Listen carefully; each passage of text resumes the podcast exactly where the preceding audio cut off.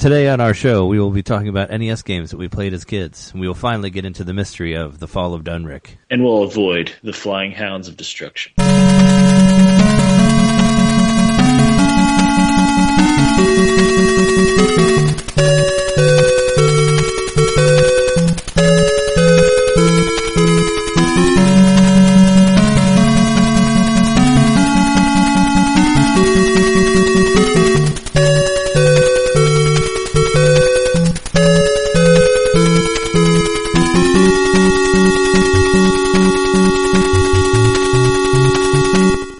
Welcome to Nintendo Main, episode 26. We are your hosts, Trey Johnson and... Hey, how's it going? It's Jereme Murkowski. What's up, man?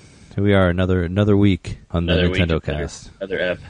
We're, we're past that quarter century, so it's just like downhill from here, right? Yeah, right? Totally.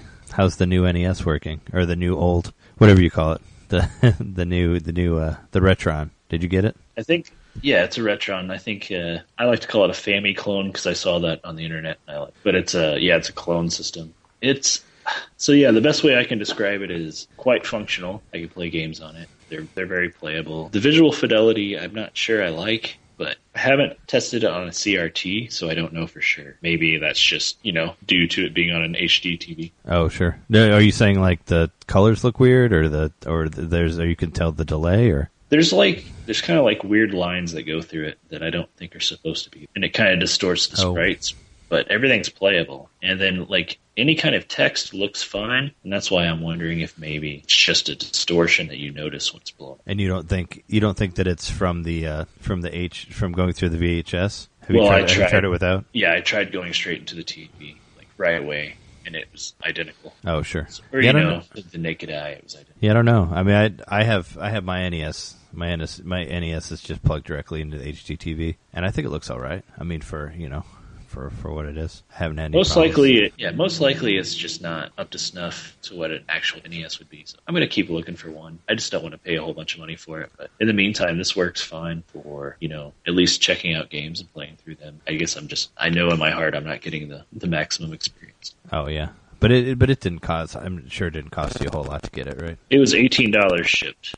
Oh okay, yeah, that's a great price. I mean, it obviously So, it wasn't like it wasn't like fifty dollars or seventy dollars or something like that. It's really tiny, and it comes with a, an actual like adapter you could use for an NES. So you look at look those up. I think they're like six or seven bucks on Amazon. So you know you get one of those too, and then you get a set of AV cables, which ain't worth shit, but you know there they are. Oh, you So I think think 'em. this would yeah. be yeah. If this worked okay, and I I mean not saying I would do this, but I could see people taking the internals out and doing case mods with it because it's a very small system, and I think it's just like one board with an 18 pin connected to it, and it's really small. So. Yeah, and it's not like a it's not an emulator. It's actually playing the games, right? Yeah, as far as you know. There's no way that thing has loaded up with ROMs. It's very, it's very archaic in its uh, in its in its design. Yeah, I think the other one does that because of the HDMI output or whatever. I also know because it if it was like emulators, it wouldn't have the same sort of distortions when the Oh, sure. Needs to be blown in. You still have to blow. yeah, that's not that's not going. A lot of people talk talk down on the blowing in the cartridges. It's It supposedly, it's supposedly worse for it, from what I've heard. That you get you can get like saliva in there. I don't know. I, I go for the I go for the Q-tip. I go for I go for the Yeah. Q-tip on the contacts. Like My uh, theory is that like rubbing uh, rubbing alcohol. Yeah, my theory is that there's moisture in breath, which I may have read somewhere also. But it's what I you know the moisture in your breath creates greater conductivity. Yeah, see that's what I heard. The opposite side of that that the moisture in your breath messes up the pins. Oh. but but, Well, who but- knows, but who knows? It makes it work, so something's something's going correct. Well, yeah, and it, well, the, and there's all those like there's all of those old like stuff you know stuff that we did to, you know, like you heard different ways to get the games to play. Like like my friend John who was on the Zelda cast, like he always like put one game one game in and then another game on top of it to get it to work. That's one that's one of the uh, Oh, I've done that. you know phobias or whatever or like you know superstition type of things which i've done it before and it works what i do on mine is i like pull the game out so far that it just like barely makes it in you know when you push it down Yep, that's what I do too. that It kinda, works like, that works too clicky. sometimes yeah Kind of clicks on the edge, so you know it's snug. yeah i, I do that and that, that's another like sort of thing kinda- that maybe works kind of- sometimes You kind of wiggle it a little bit, and you hit reset. Kind of wiggle it until it doesn't skip anymore. I mean, that's what I was doing today when I was playing. We're gonna we're gonna get into our late, later in the show. We're, we're gonna get into our NES games that we played as kids.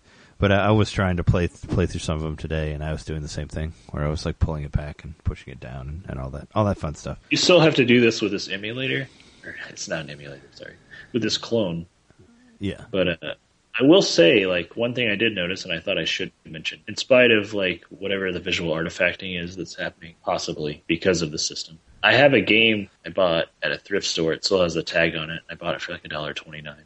It's called Kung Fu. It's a really common I played but Kung I, Fu. I've never been able to get it to work, and I've tried on a bunch of different Nintendos. So I just assumed it was broken, but I haven't had the heart to get rid of it. I have, uh, it, it works on this thing, and it doesn't work very well. Like it's still like really kind of fucked up, but you can play it like it's playable. But it's definitely like a damaged game.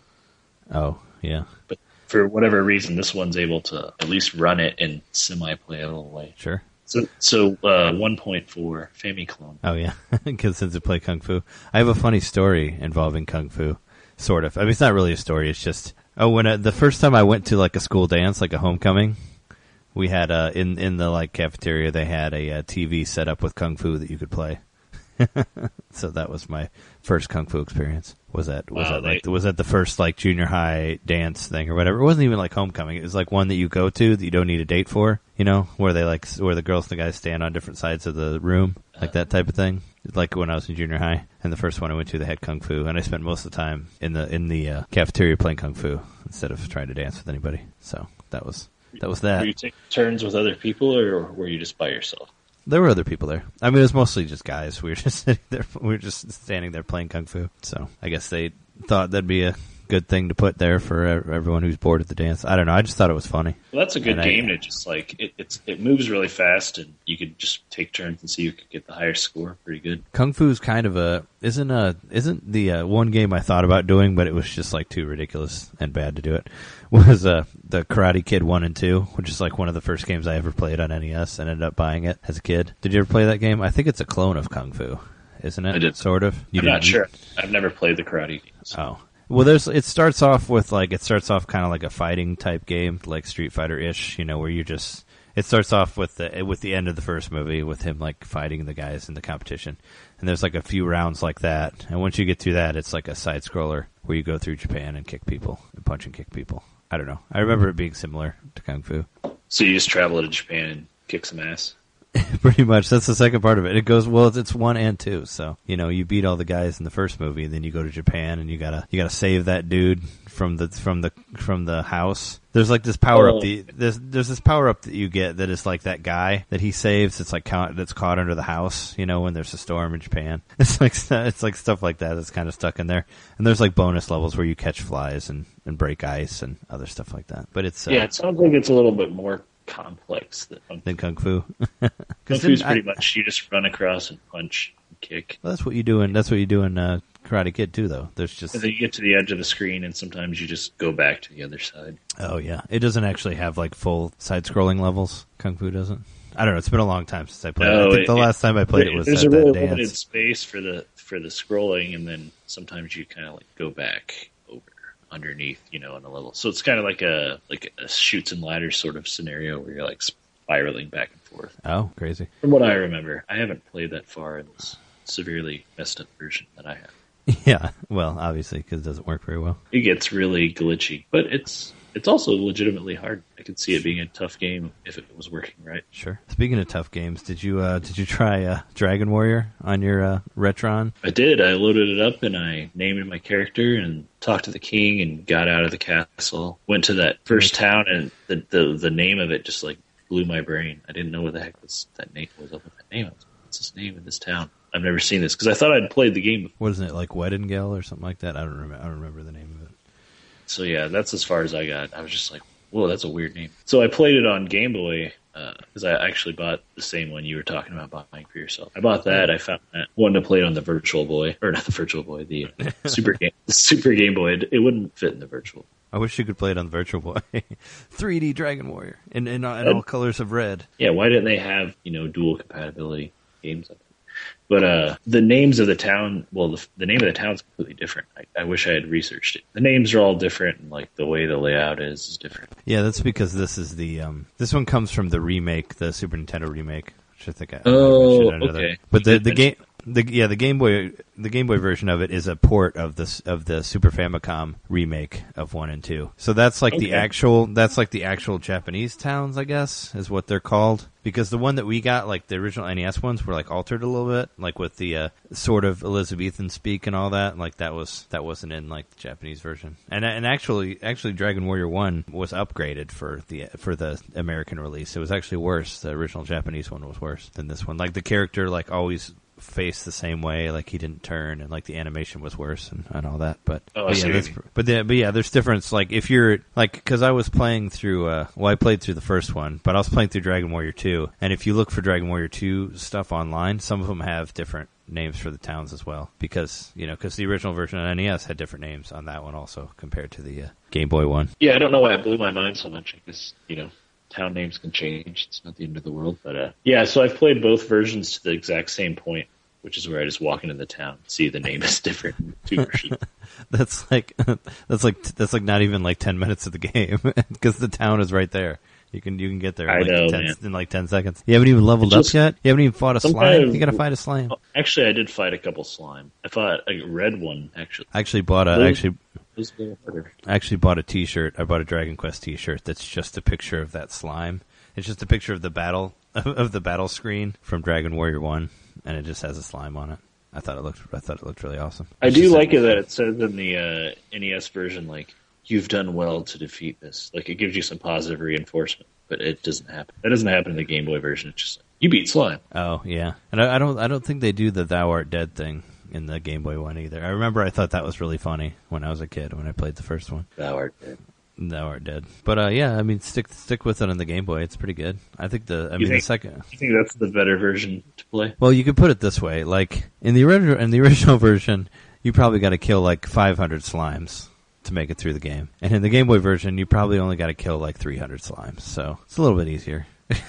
you know, it's the grinding feel is like not as nothing is not as bad. But you don't feel like anything about the story or whatever is lost in that up, up conversion. No, I mean you would consider. I mean the, the definitive version is the Super Nintendo, is the Super Famicom version, but that Okay. version is not not available here. So the closest that you would get to that would be the Game Boy one, for sure. I would right, say, well, I like that because I can take it with me. yeah, I would say that would be the one to play if you can't. I mean, I kind of I kind of enjoyed the hardness of the first one on the NES just because it kept me on my toes and it and it felt kind of more exciting. Yeah, But, and uh, you were you were doing a bucket list sort of thing. Sort of. I just well, I just wanted to play some Dragon Quest games, and that was like the only one I had at the time. But yeah, it's it's cool. I mean, it definitely give us some more time on the uh, on on the um, on the Game Boy, and hopefully we'll get to a Dragon Quest episode at some point. Aren't they? I, I feel like uh, I know they didn't give a. I don't think they ever gave a date for Dragon Quest Seven on 3DS. But I feel like it's going that it might get like a June or July thing. I thought I had heard that somewhere that it was supposed to be announced to be like a next month or the month after. So, So even though they're not going to have any other games at E3, are they still going to make announcements? I think they could. I mean, they could throw it in. They could even You- just have a like a card that's just like, we're not going to discuss these games, but here they are and their release dates. Speaking of E3, do you want to do you want to go into our into the news segment of our show? I, I don't know if you've looked at any of the stuff from this week involving Uh, involving E3. there, there was like a couple stuff that they said involving e, involving E3. There was that MH thing or whatever, which I guess is not really a news story. Did you see that? I saw that. That the handheld might be called MH or whatever. I don't know. It didn't look like it was really worth anything. So I guess like IGN reported on it and then said that they shouldn't have reported on it. Whatever it is, I don't know. All that That it- all that I got from it was that maybe, possibly, they were just letting their investors. There will still be a separate handheld, the same thing. Yeah, that would basically mean that that whole like you know one system thing is just not it's not going to happen. No, Which- I don't think that. I think I still think it's like going to be an ecosystem where you take you have the handheld, but the handheld can play that still. Like it doesn't have to be tethered like the Wii U gamepad. It actually can run the software by itself. Yeah, I mean that was that seems to be what people think, and that would be a cool thing. But I don't know. And it still it still it still like satisfies the requirements of being a separate handheld. I mean, it's it's still just more just more shit to be like, what does this mean, or what does it you know Right. more to speculate Pure about. speculation, exactly. But there's some actual news involving uh, Nintendo stuff. I, I I saw well for one thing. Did you see that there like 500 fans are going to get to play uh, the Zelda Wii U demo? Yeah, just another reason for me to be like upset I can't be there. But yeah, you have to be the one of the first 500 people there. You have to Yeah, the Nintendo. It's yeah, it's not called the Nintendo World Store anymore. It's called like Nintendo New York or something like that. Now they just redid it. But, but yeah, the first 500 in line. Like how how long do you think people are going to camp out for that? Because it's like uh, it's the 11th when they get the first 500 in line. Do you think people are going to start on the 10th? Well, people start on the 10th for sure, but the 9th even? Who knows? I mean, that could be that could be crazy. I mean, are I'd we like to just are we talking Eastern time or Central time? Oh, I'm just talking like how long they're gonna camp out for. Like people camp out for like a whole day, you know, for to be to be first or the first 500 in line. I mean, I had but- fr- I had friends that camped out for like three days for the Wii when that came out.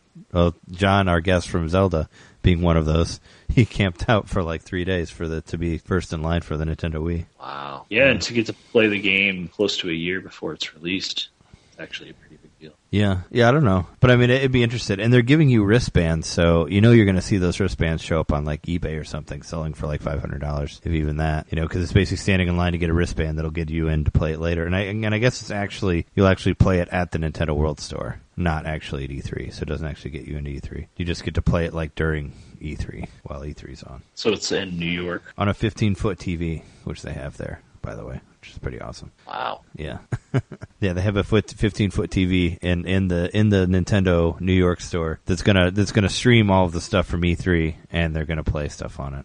I believe as well. The 500 people. So- well, I but guess the good news is that we're going to see plenty of gameplay footage of uh, the new Zelda game next month. Yeah, I, read on I read that it was going to be like an hour and a half uh, worth of demo. Did you see that? I did not. They they're saying it could be completed at up to 90 minutes. That's a long fucking demo. It could also be a pretty short demo that people bumble. Yeah, I mean, it, what if it's like a whole dungeon? That'd be really cool. I think that'd be cool. I do remember, like, not to go on too much of a tangent. I remember playing through a level on Shadows of the Empire uh, in '64. It was a level. I can't remember what level it was, but uh, it's the first level you get the jetpack, I think. And like, it times your level, and it like it took me. I, I played through that same level over and over again. It took me like 45 minutes to beat.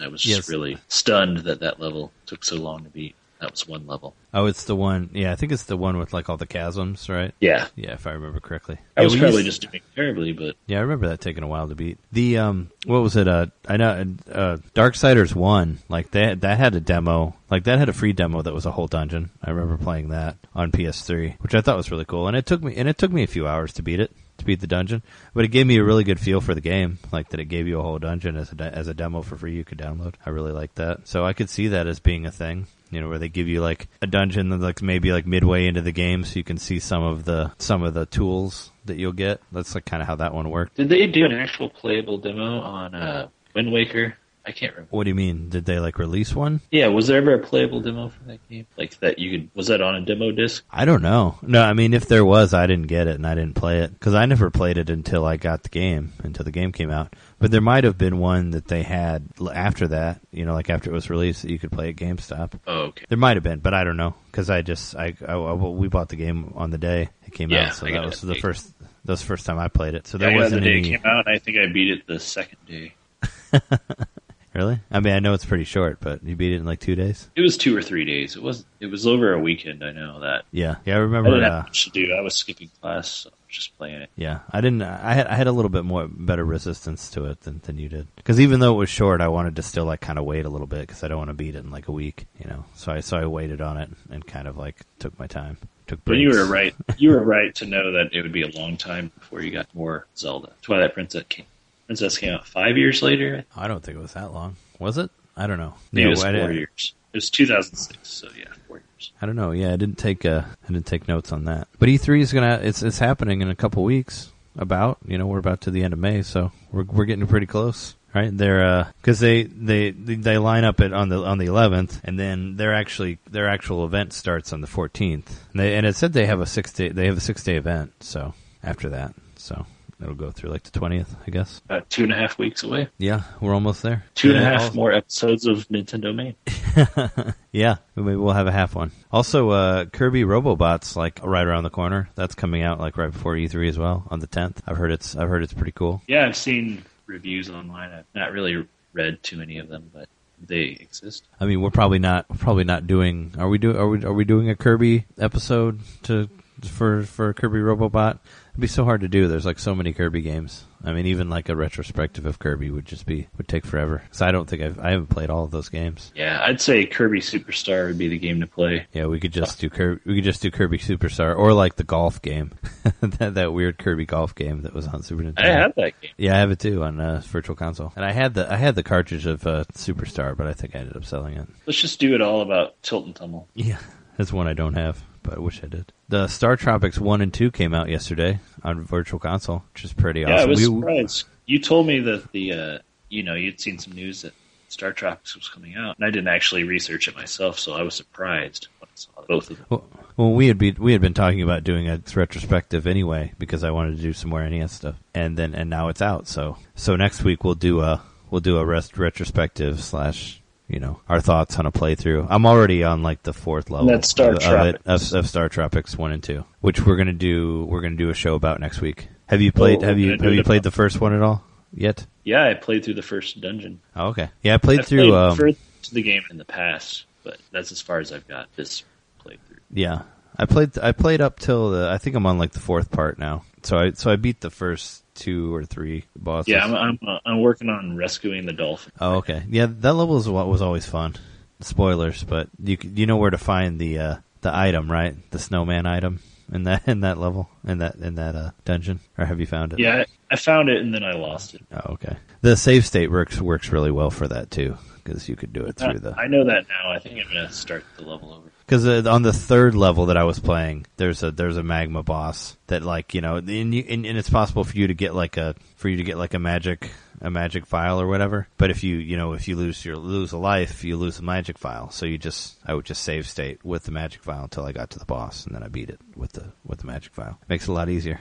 Save states. Yeah, save states make that game a lot easier. I think that's why I finally beat it later on the on the on the um on the Wii. Actually, no, I, you can't even really do save states on the Wii though, right? Because I beat it on Virtual Console on the Wii, but you can't actually like record a certain part and then go back to it like you could on uh, 3DS or Wii U. I think you might be able to for NES games. I don't know. I'd have to go back and check. I don't think But you I, can. I had thought that I had downloaded. it just it just saves. Star It, Tropics on the Wii, but I hadn't. I actually had only downloaded the second one because that's the one I got the dollar. That was the other good news. I got the dollar discount, or it was Oh, just yeah. a dollar. Yeah, yeah, yeah. I got I had downloaded both of them, so I so they were both dollar. Yeah, that other one I that other one I just really couldn't get into, but I'd never really played it at all. Like I skipped it when I was a kid because by the time it came out, the Super Nintendo was already out. So it was just kind of like you know I didn't really.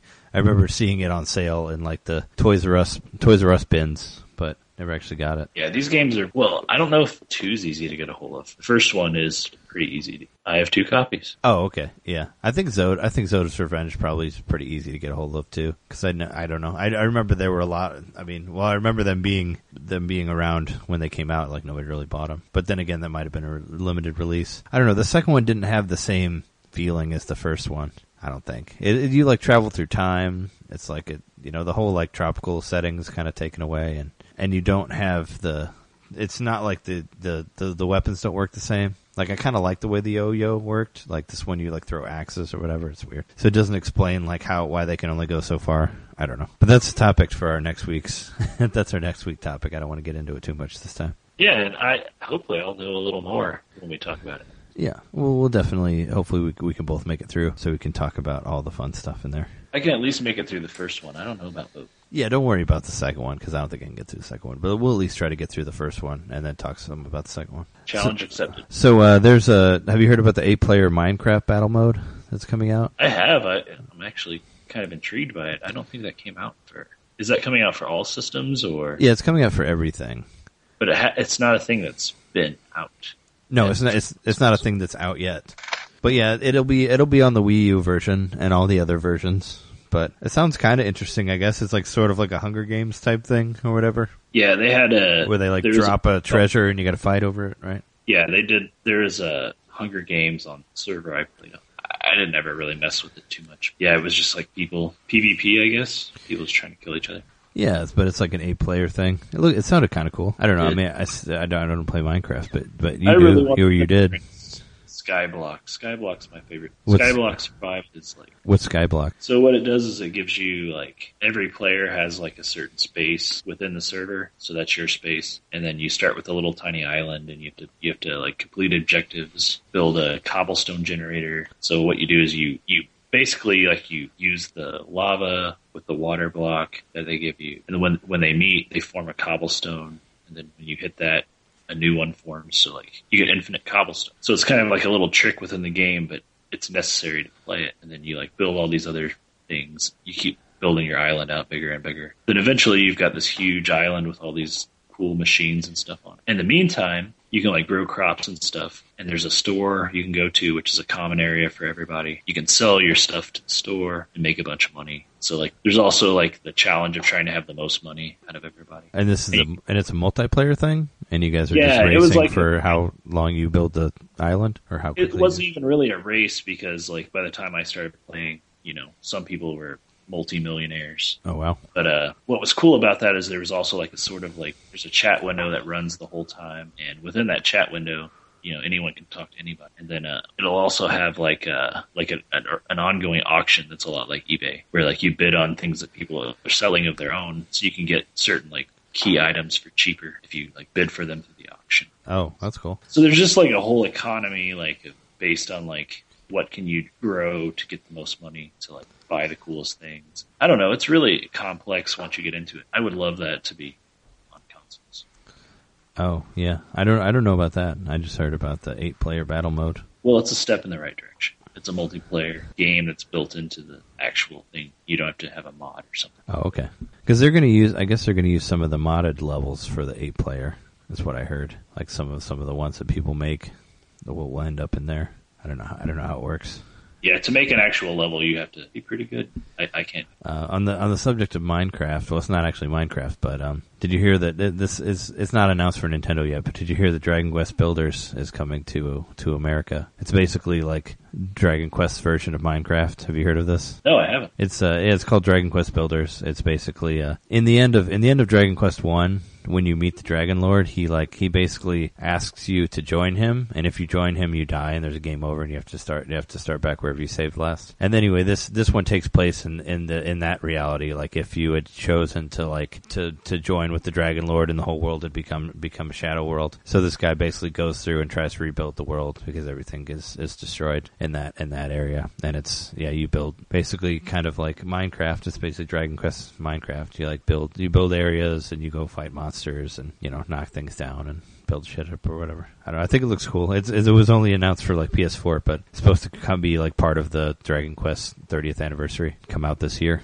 So hopefully we'll get that for NX or something, or I'll probably just play it on PS4. But I think it looks pretty rad. What you're describing to me sounds a little bit like. Did you ever play Dark Cloud on PS2? I haven't, but I've heard of it. you basically it's kind of like that you like do dungeon crawling to get back pieces of towns and then rebuild the towns but you also have to like when you lay them out on a grid you know you get certain perks if there's near other things so there's like strategy of how you lay the town Oh, sure. Yeah, this one's supposed to be like pretty much like Minecraft with like a Dragon Quest, you know, with with Dragon Quest looking characters in it. But you can still like fight like slimes and stuff like that. There's they're still in there, and it looks a lot better than than Minecraft does. You know, like Visually. the graphics do. Yeah, I just thought it was cool. I mean, it's, it's since we talk about talked about Dragon Quest for the past like however many many episodes, I thought I'd make note of it. Also, uh, it's not really not really Nintendo news, but apparently Capcom named those two guys that were fighting in the beginning of Street Fighter Two. Did you hear about that? I mean, No. I guess it's Nintendo news because it was on Super Nintendo. But you know, like those two guys that like take a swing at each other at like the very beginning of Street Fighter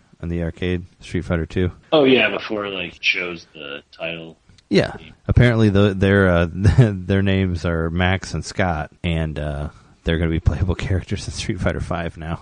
they're really, they're really, they're really reaching. I guess. I just, I just, I just happened to to read over it before we started recording, and I was, I was like, "What?" I just thought that was funny because you know, maybe, maybe that's a contract that Max and Scott signed back in like 1991 that was like in 28 years I'm not even doing the math sure, Thir close to 30 years we will make you playable we will finally settle who won that match. Yeah. Even though, like, I thought one guy got decked and the other one fell down. I just think it's it's like a mystery that I've really never wor- wondered about ever. But now I know. Now I know who they are, who those guys who who fought each other. And, I, and I, we never we haven't mentioned it in any of the other episodes. But I read that Pokken Tournament actually outsold Street Fighter Five on PS4, which is pretty cool. Like they actually sold more copies than they've wow. than they sold the Street Fighter Five. The Pokken tournament did perform better, so that's pretty cool. I can relate it to a Nintendo news. Yeah, that is, and I mean it makes sense because it's uh, different. You know, it's the Tekken franchise, sort of. Well, yeah, and it's po- and it's Pokemon. Pokemon moves a lot of units, and it's a good game. It was reviewed well. You know, pretty easy. Well, let's. Uh, you don't understand Pokken Tournament? I do not. It's uh, I, th- I don't know. When we played it, we were kind of inebriated, so it's, it's a little more confusing than it should be. But it's pretty. It, it doesn't take very long to get used to. You just you just play a few. You just got to kind of give it some time, but it's fun. Anyway, do you want to make? Do you want to take a take take a quick break here before we get into the topic of the week? Sounds good. All right.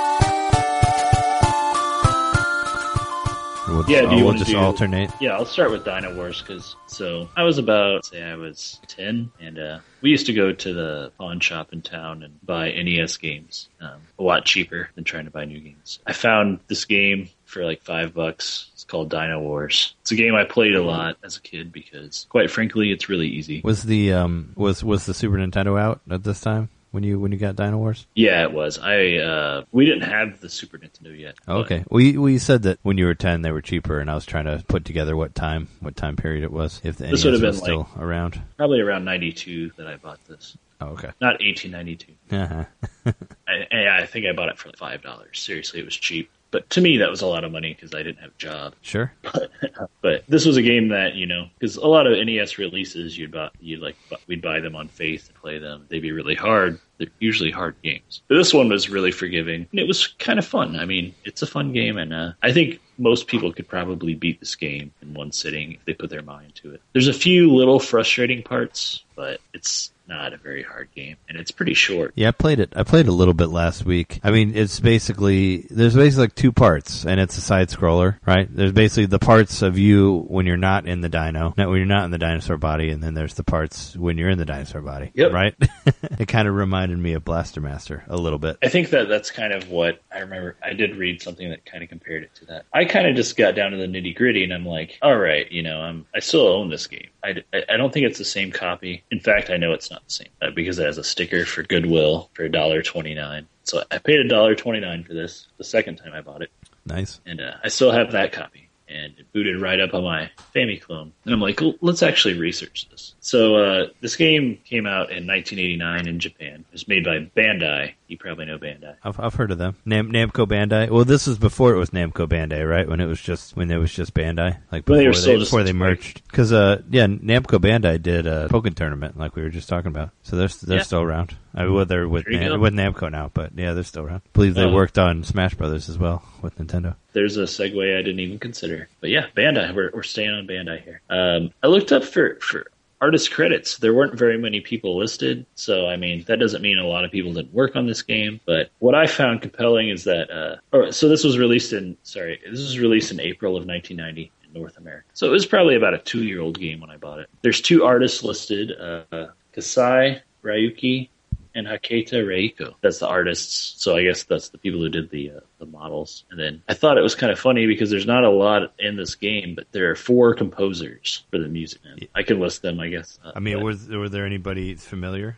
that you noticed? No one, no one familiar. But I just thought it was kind of interesting that there were four different people doing sound for this very short. How many? Whatever. How, I mean, how many levels about are in Dynowarz? I haven't played it. I played it all the way through. I haven't played it all the way through, but I know you have, and it's obviously wasn't didn't didn't take too long, right? I believe there's six, maybe seven, but so a total of uh, twelve. It's either twelve or fourteen. And, you know, you like you were saying, you alternate. Oh, you mean yeah? You mean like total for both sides, right? For like in the dinosaur and out of the dinosaur. Right. So let's talk a little bit about this because I never knew the names of the characters or what was actually happening or what the story of this game was. Yeah. So what what is the story? I mean, I, whatever you can find. It's kind of hard to find interviews with developers for NES games, especially for something like Dynowarz, which you know I don't know if there's a whole lot of whole lot of interviews out there for those, unless you can find stuff for them doing stuff later or whatever from from the developers. I didn't find anything that linked any of the developers to anything else. All I know is that uh, there's names for these characters I've been playing. So uh, the name of the dinosaur is Cyberosaurus, and Cyberosaurus was created by Professor Proteus. Oh, of course. And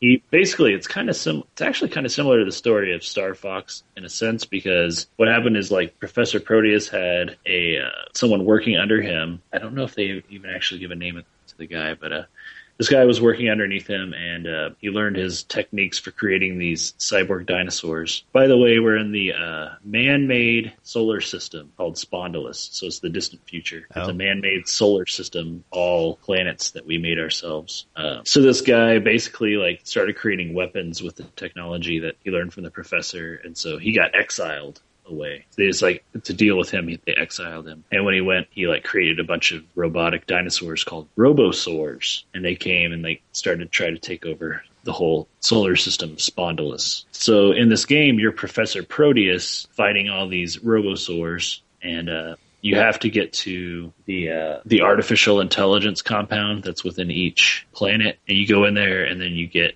That's when you leave the dinosaur mech. It's pretty much a mech Yeah. and uh, you run as a human through. To, you find the mainframe and you destroy the virus that's in it that uh, this guy implanted when he sent all the robosaurs. And then you have to run back through the level backwards. Uh, luckily, they get rid of all the enemies, but you still have to do all the platforming again. So some of the platforming is a little tricky. The jumping is like a little delayed. You played it, right? Yeah, I played. I, I felt like the controls were a little weird, and the jumping, I had a hard time landing on stuff. But thankfully, whenever you, whenever I hit the spikes, it didn't really take a whole lot of energy away, so I was able to get to the next part of the of the of the level, like without hitting any of the platforms. You know. Right. So that's one thing about this game. You could essentially I mean, I'm not even really talking about it. So like when when you're the professor, you're always you always have a gun that you shoot. So really kind of the strategy becomes to just kill all the enemies in the room and then run across the room so that they're not knocking you back and giving you knockback damage that'll Yeah. make you fall in a pit. Sure. So you just kill all them off and uh, you can pick up power ups that increase uh, your spray of your bullets, kind of like Contra a little bit. Yeah, I remember uh, in the dinosaur mode, you could get you could get power ups that do different things, or get like different weapons. Yeah, kind of kind of contra-ish. Right, and that's the power ups within the uh, when you're the human. are- It's just that you're you get more of a spray bullet going on. But yeah, with the dinosaur, you get uh, there's several different power ups, and then they they level up if you pick up successive versions of them.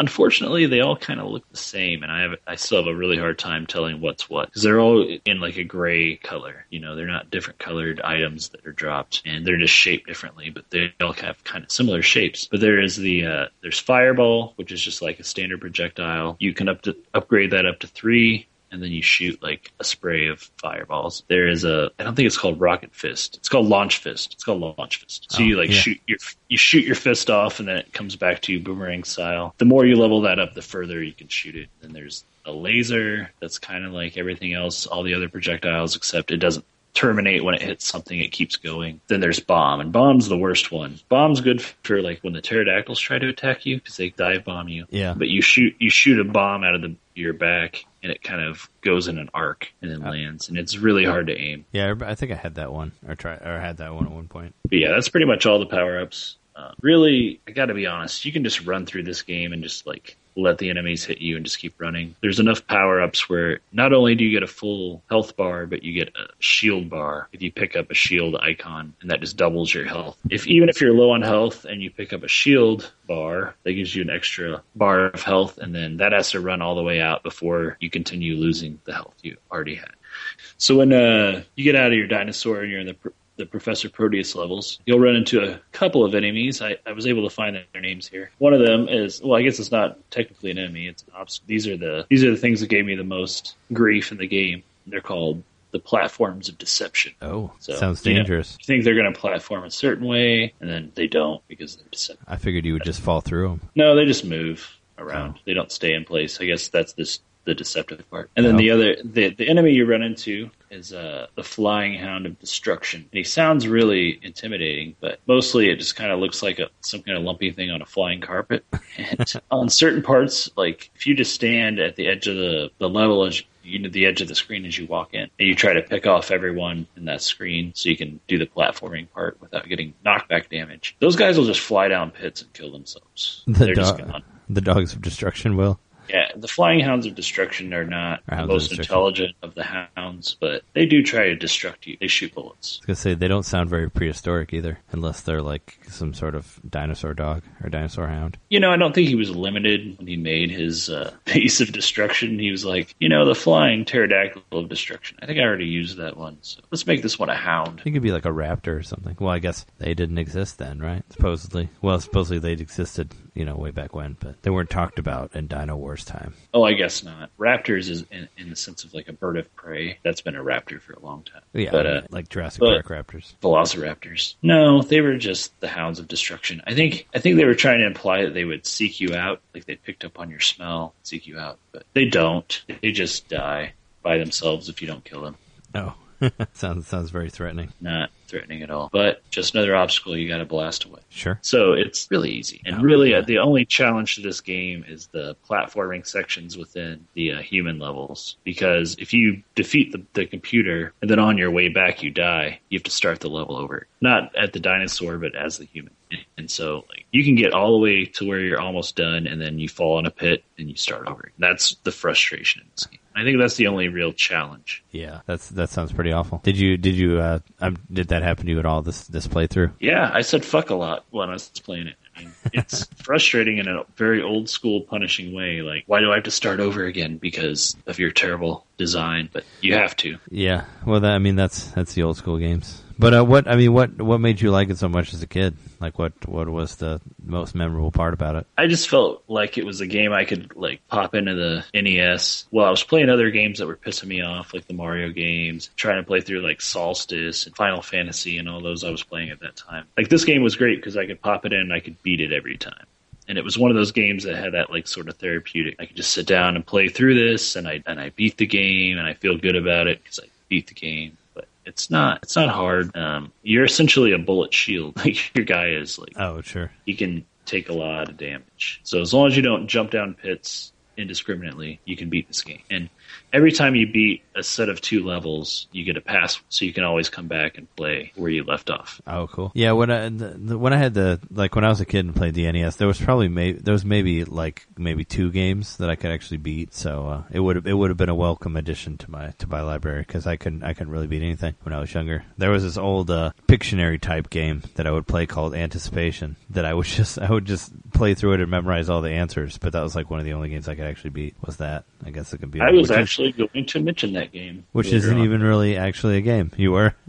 you actually had uh, anticipation. I mean, I didn't have any. Well, I was anticipating saying something about it. I didn't really have much information. Yeah, I didn't even I didn't really look it up. I just thought about mentioning it just because it was a game I played a lot to the point of where I could answer the questions before it even drew anything. But it just reminded me of that because I would play through the whole thing because it was like one of the only things I could beat, you know. So, but yeah, I think by the time I, I think by the time I got this game, I had beat you. But if I remember correctly, I think I was playing through Ducktales, and uh, Ducktales Oh, sure. took me a while to beat. I mean, I did eventually beat it. I think that this game was, like you said, a welcome addition, something that I could. I don't really know if I was building my reflexes by playing it or anything like that, but uh, I mean, it was fun to like play through it, and since it was so easy, like tried to just get certain power ups and you know create self imposed challenges. I guess, but I don't even think I did that.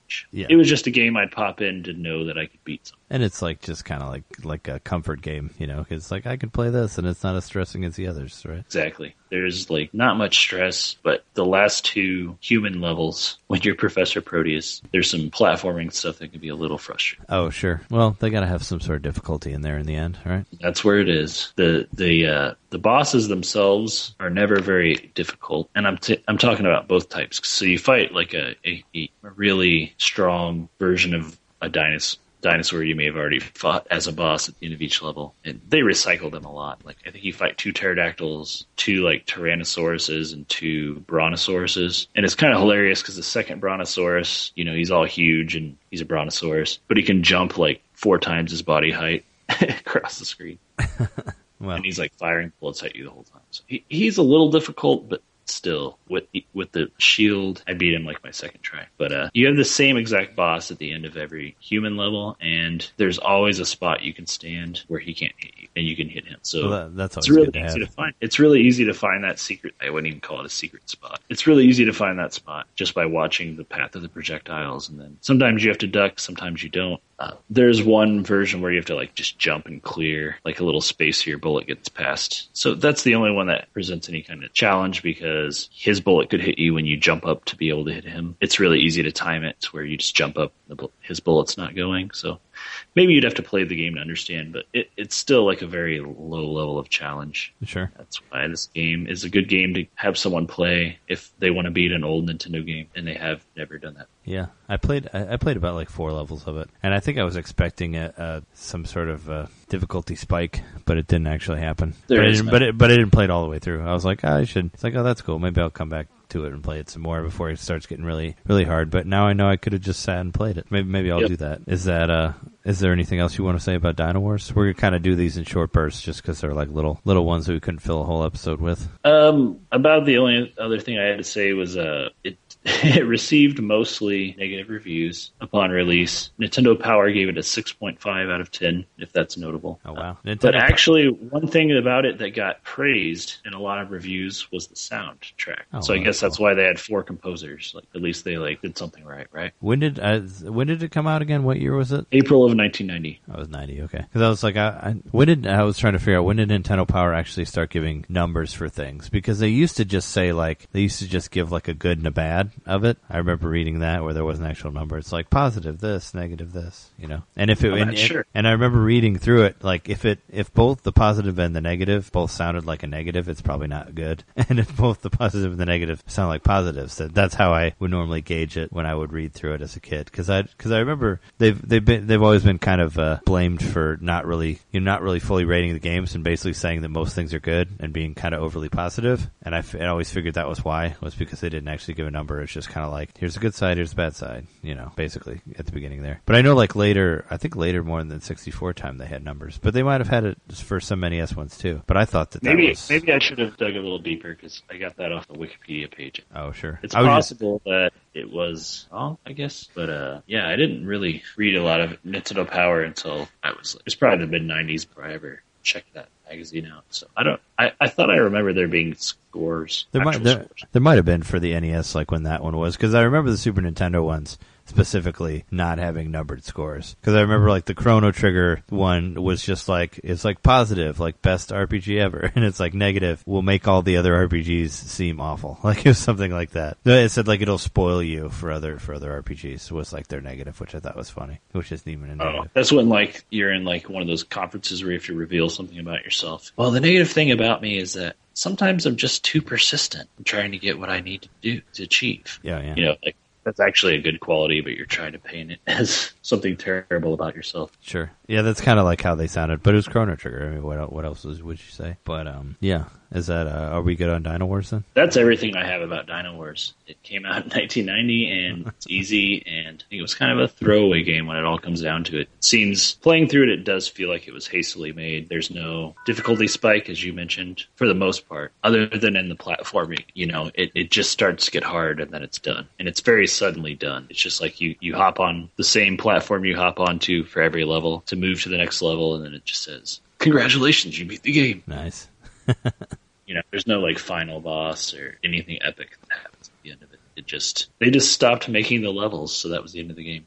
They're like, all right, we got enough. Here, here's the end. Have you? Did, were there any like? Did you find any sort of like retrospective reviews or whatever, where it's like Dynowarz now? You know what we what we rate it now? Anything like that? Like any people looking back on it? I don't think so. This game does have some like speed runs and stuff that you can find on YouTube, but as far as I can tell, it's not a game that people revisit that often. It's worth it for for if you're looking for a relaxing time, though. It is, and you can find it on eBay for less than ten dollars. Still, it's not a rare game at all. Nice. So you can play Dynowarz if you'd like. I, I'll have to get. I'll have to give it a try at some point. You can also borrow my copy if you don't. Sure.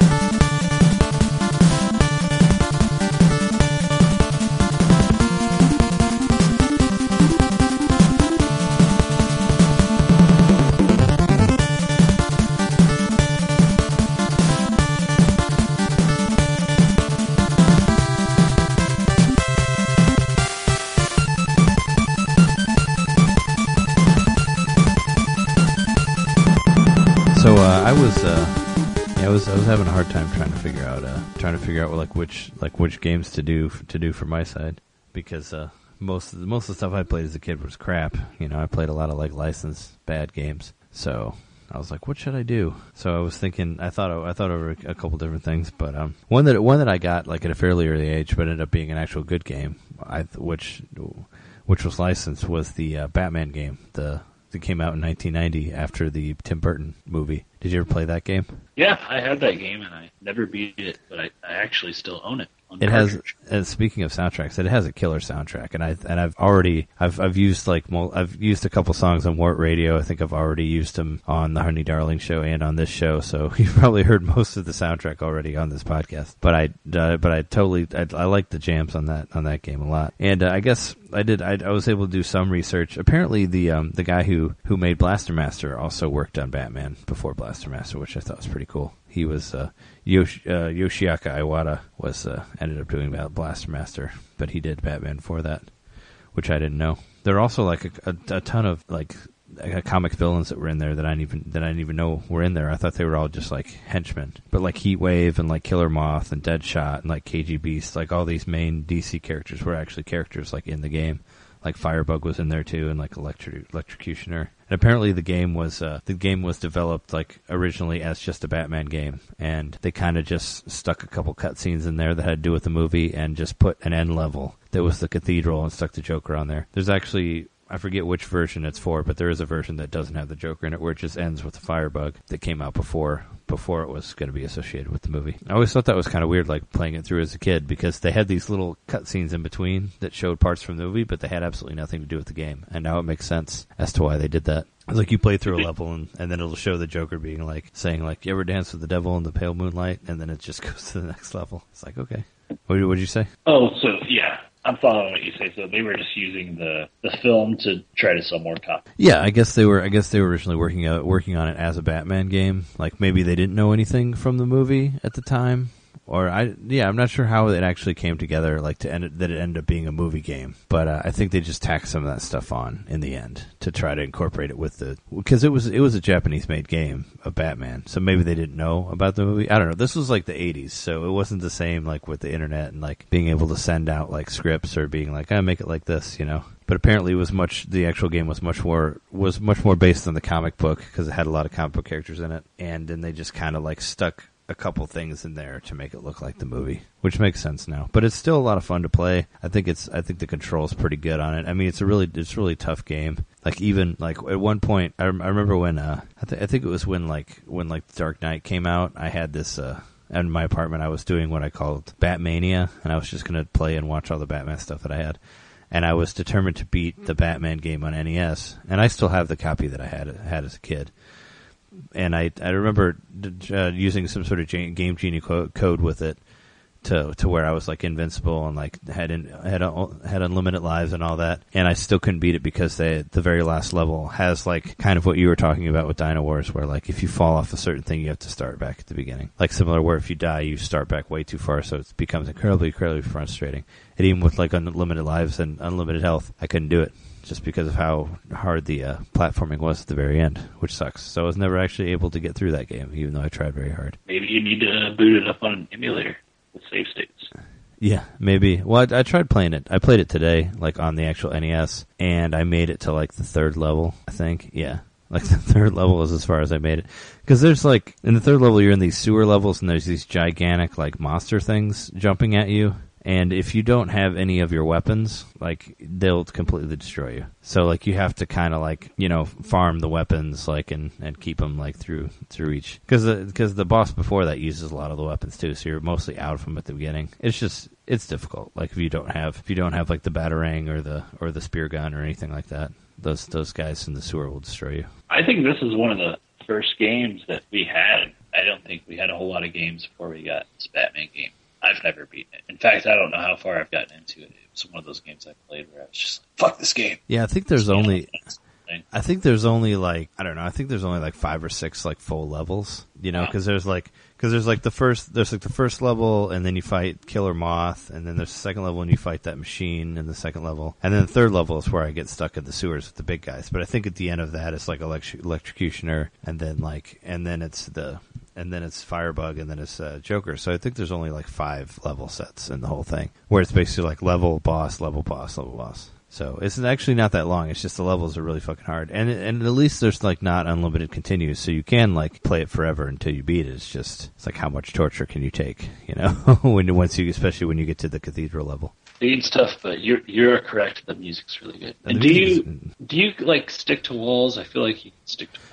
Yeah, no, it, it was one of the first games that had the uh, that had where you could jump off the walls. Even though I think that I think that Ninja Gaiden probably came out before this. I think they had probably done the wall jumping before that, but it's considered to be like one of the earlier ones where you can do the wall the wall kicks. But yeah, that, that was the first game that I ever played where you could do that, where you could jump from one wall to another. And in Ninja Gaiden, you could, you could actually stick to it.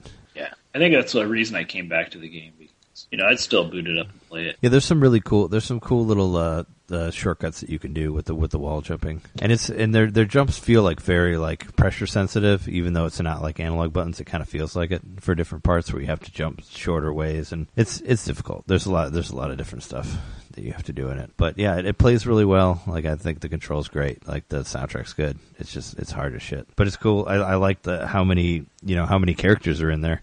Like there were these guys with like uh, flamethrowers, which I never really thought that that that was Heatwave, but apparently that's Heatwave, who's who's now a char- who's now like a, a character on CW. He's on uh, Legends of Tomorrow, like he's an actual character from that.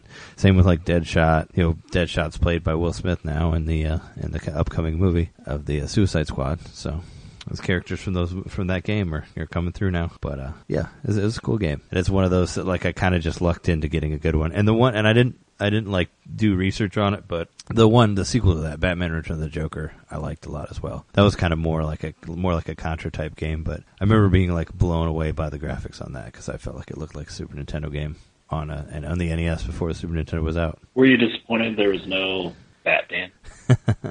I don't think I knew what the Bat Dance was when it came out, so no. Oh. Well, I mean that was I mean I didn't I didn't find out about like the uh the 60s Batman stuff until like after after the movie because I remember they started playing it on TV, but I but that was way after I had gotten that game, so I wasn't really looking for the Bat Dance. I will say this game looks really nice for being from the late '80s. You know, I think it's, aged well, and I think it's still, you know, it's. I think it's still like probably like it's what like I'd give it like an eighty percent out of hundred, I guess, as a score. Still, I think I think it's like an eight out of ten, still for what it is. This is a lot harder than Dino Wars. it is a lot harder than Dynowarz on the level of difficulty.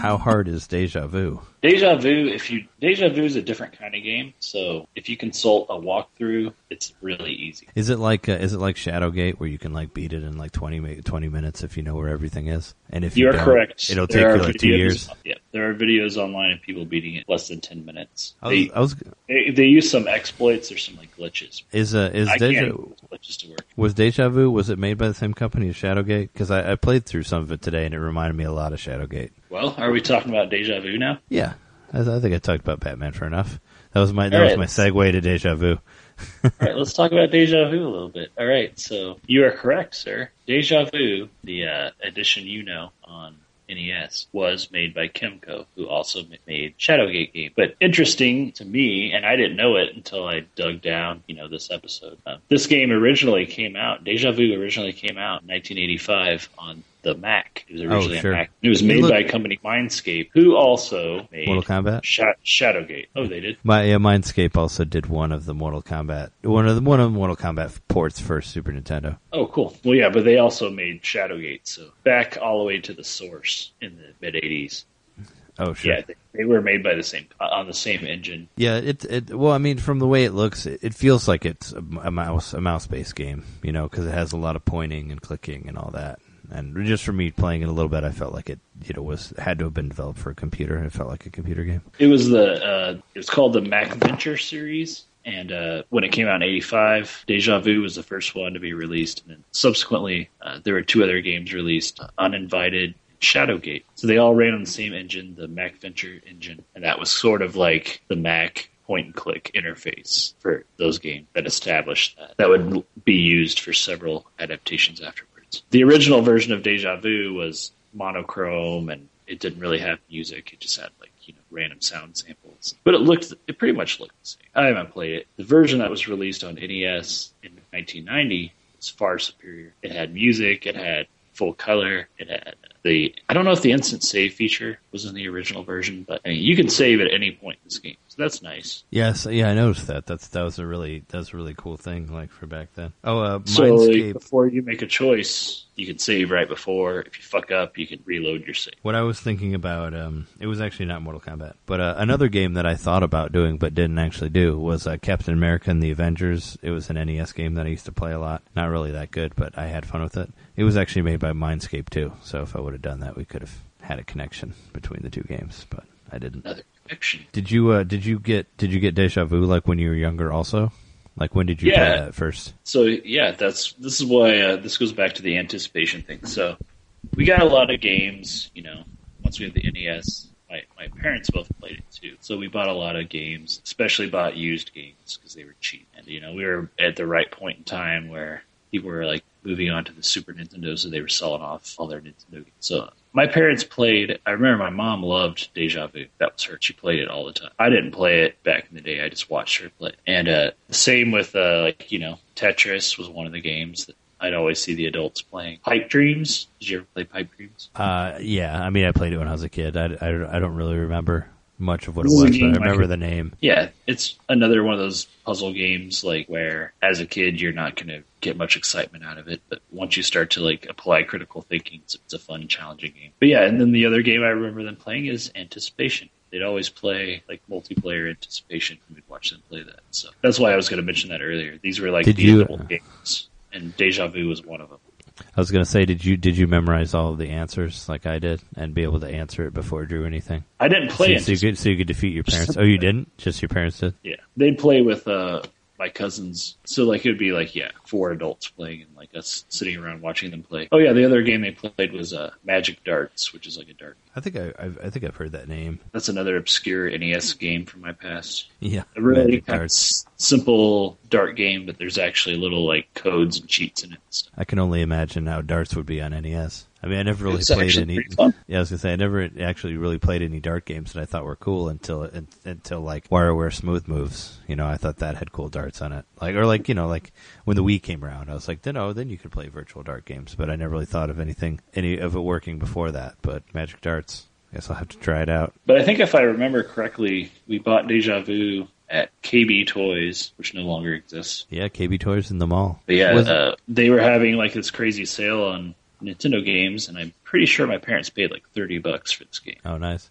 I, I remember this being... game my mom really wanted. I think they bought that, and I think they bought MC Kids, which is another obscure game. I remember MC Kids. That's like that's like an awful McDonald's game, right? It's actually kind of a fun platformer, but yeah, it is the IP kind of stuff. Yeah, I, I remember talk of it not being that good, but I haven't played it in a while, so I don't know. It's actually pretty fun from what I remember, but maybe I'm skewed in my memory. Maybe I don't know. But so like so, Deja Vu uh, first came out in 1985, like I said before, and then it just got ported over and over again. So it came out on DOS in 1987. So you know, IBM compatibles, I think they called them back then. Um, and then 1988, it was released on the Famicom. So it came out in Japan first, like every other game at that time. And then it finally came to the NES in 90, and then uh, Europe got it in 92. So yeah, there's a little more history you know, this game was released over and over again. They even released a Game Boy Color version that I, I didn't know this in 1999. Oh, nice. I didn't it know that. The, it contains uh, Deja Vu, and the subtitle, which isn't always included, "A Nightmare Come True" or "A Nightmare Comes True," uh, with its sequel, "Deja Vu 2: Lost in Las Vegas," which I have not played, but I think I might want to buy this game. It's got both versions on it, and it's portable. That must have been around the same time as when the Shadowgate Game Boy Color game came out, right? Because I remember It's buying that new. Like I, I bought that new, and I and my friend Aaron, who I went to college with, he to, I was he told me he's like, oh yeah, Shadowgate. Like he had that when he was a kid, and he said it took him two years to beat it.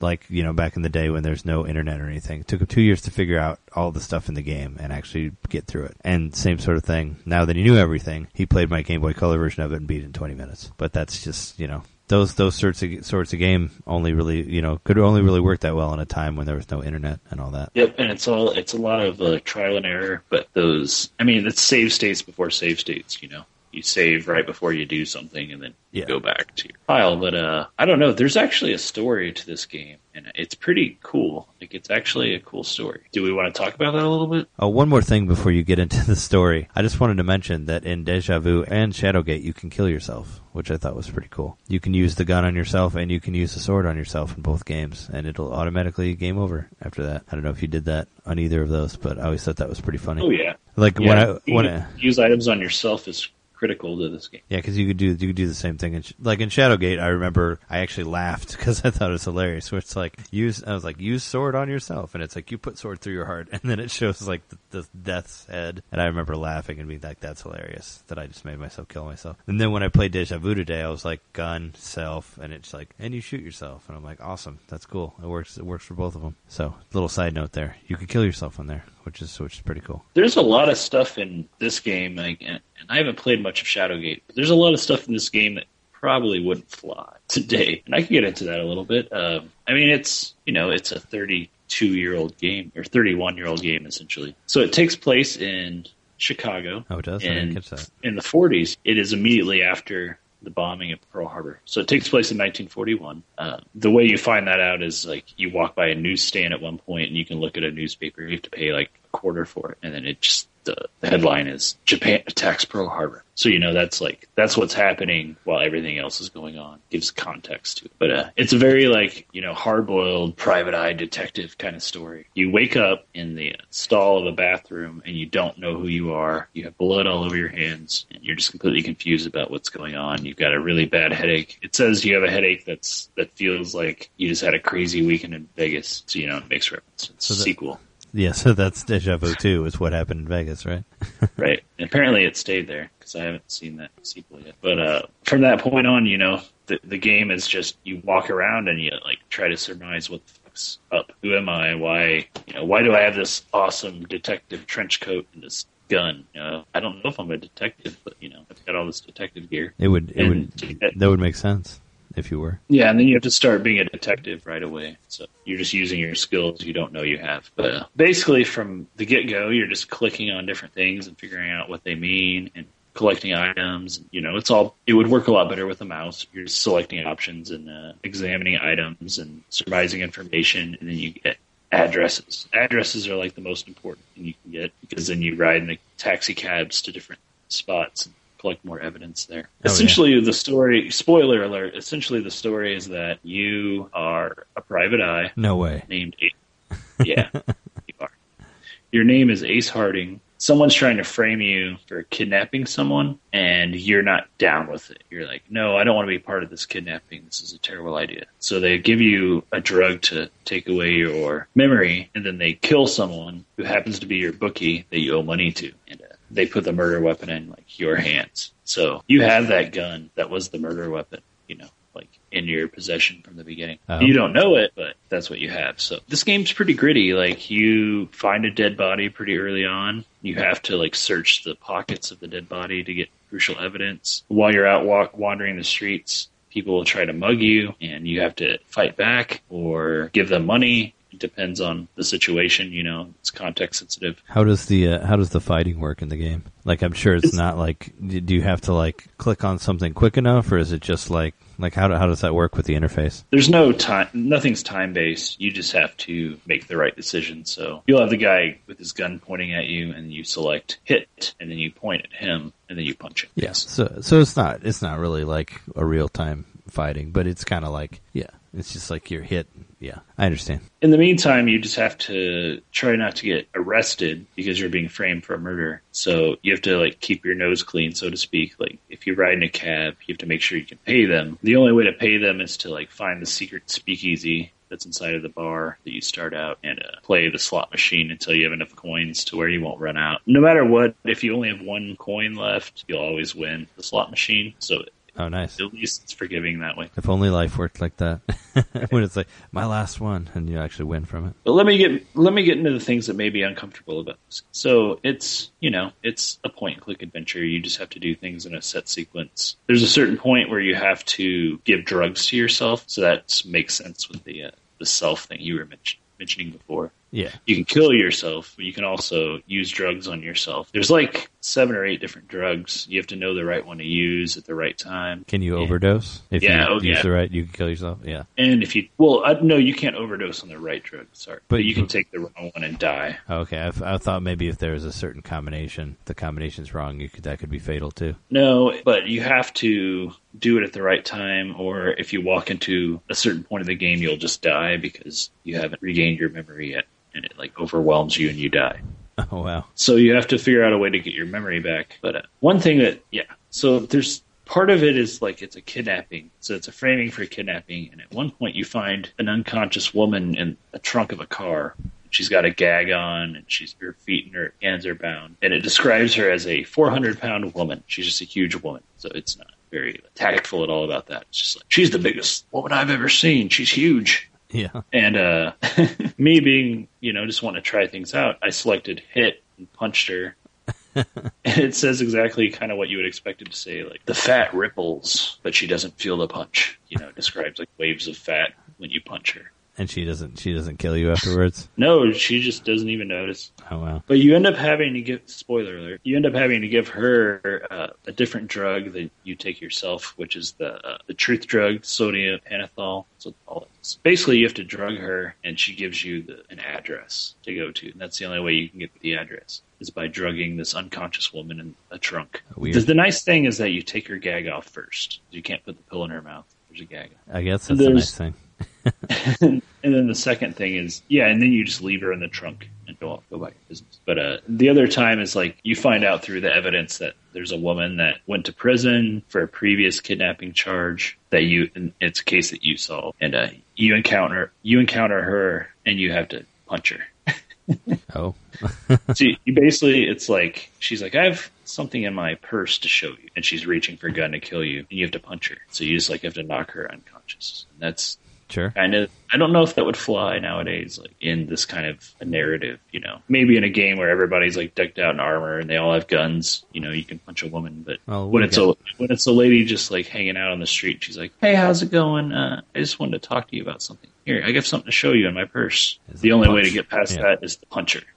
Oh, it was the 40s. It was a different time then. one of these days. But uh, she blocks your path to the police station. So that's another funny thing because to at the very end of the game, once you have all you have all of your evidence to prove you're innocent, and then you destroy all the evidence that could make you look guilty. So you know that's kind of shady too. Like that that gun I mentioned earlier, that was the murder weapon. You have to dispose. of it. Oh, yeah. If you don't dispose of it, then you lose the game sure. because that's the that's the gun that was used to kill the dead body. Um, Yeah, and it but would, anyway, it would come back to you if you didn't get rid of it. yeah, but uh, right before you go to the police station and turn yourself in and then present the evidence and exonerate yourself, that's when you punch that woman out.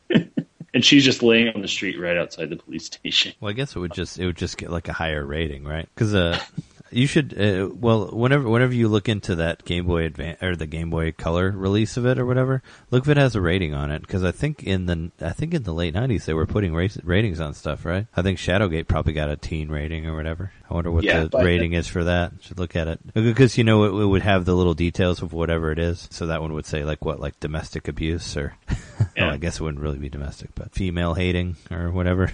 I don't know. Female punching involved. Gender teen, teen, teen rating. Yeah. Uh, I don't know. I'd be I would be curious because like you know going way back several episodes when I was talking about like when they got rid of the scene where Celes gets beat in Final Fantasy. Yeah, Final Fantasy Six. Uh, I wonder if they got rid of that in the re-release. I'd like to see that. That's something interesting that I might want to check out. I don't know how it would work because there's only three people you encounter that want to kill you, and she's one of them.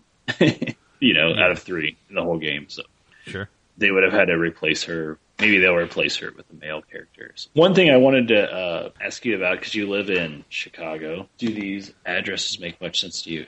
Is there a Kedzie Street in Chicago? There is a Kedzie Street. Yeah, it's actually not very far from me. How about Peoria? Uh, I'm sure. Yeah, there's there's a Peoria Street somewhere. There's probably a lot of these streets in Chicago. It was smaller then, but yeah. So the addresses you go to visit in the game, it's like Peoria Street's where the bar is on that you're initially found. You travel to Kedzie, I think is where your office is, and then Sherman and West West End, I think is where uh, there's like a condo you go to, and then Ashburn Road is where you, or no, Auburn Road is where like you go to like a mansion. But uh, in one of the notes that you read, the kidnappers are demanding ransom, and they say they'll meet at the corner of Peoria and Elm. That's where the kidnappers were going to meet to like collect the ransom. So I don't know if that actually existed in Chicago. There's a Peoria and Elm. I don't know. I uh, I just did a I just did a quick search of uh, Deja Vu on Game Boy Color. Uh, IGN gave it a four out of ten uh, for a review. Okay. So uh, they it, they called it bad for whatever reason. The Game Boy version Did it So, not I stand don't the test? I don't know. I felt like the I, I thought they gave Shadowgate a decent review, but I don't remember.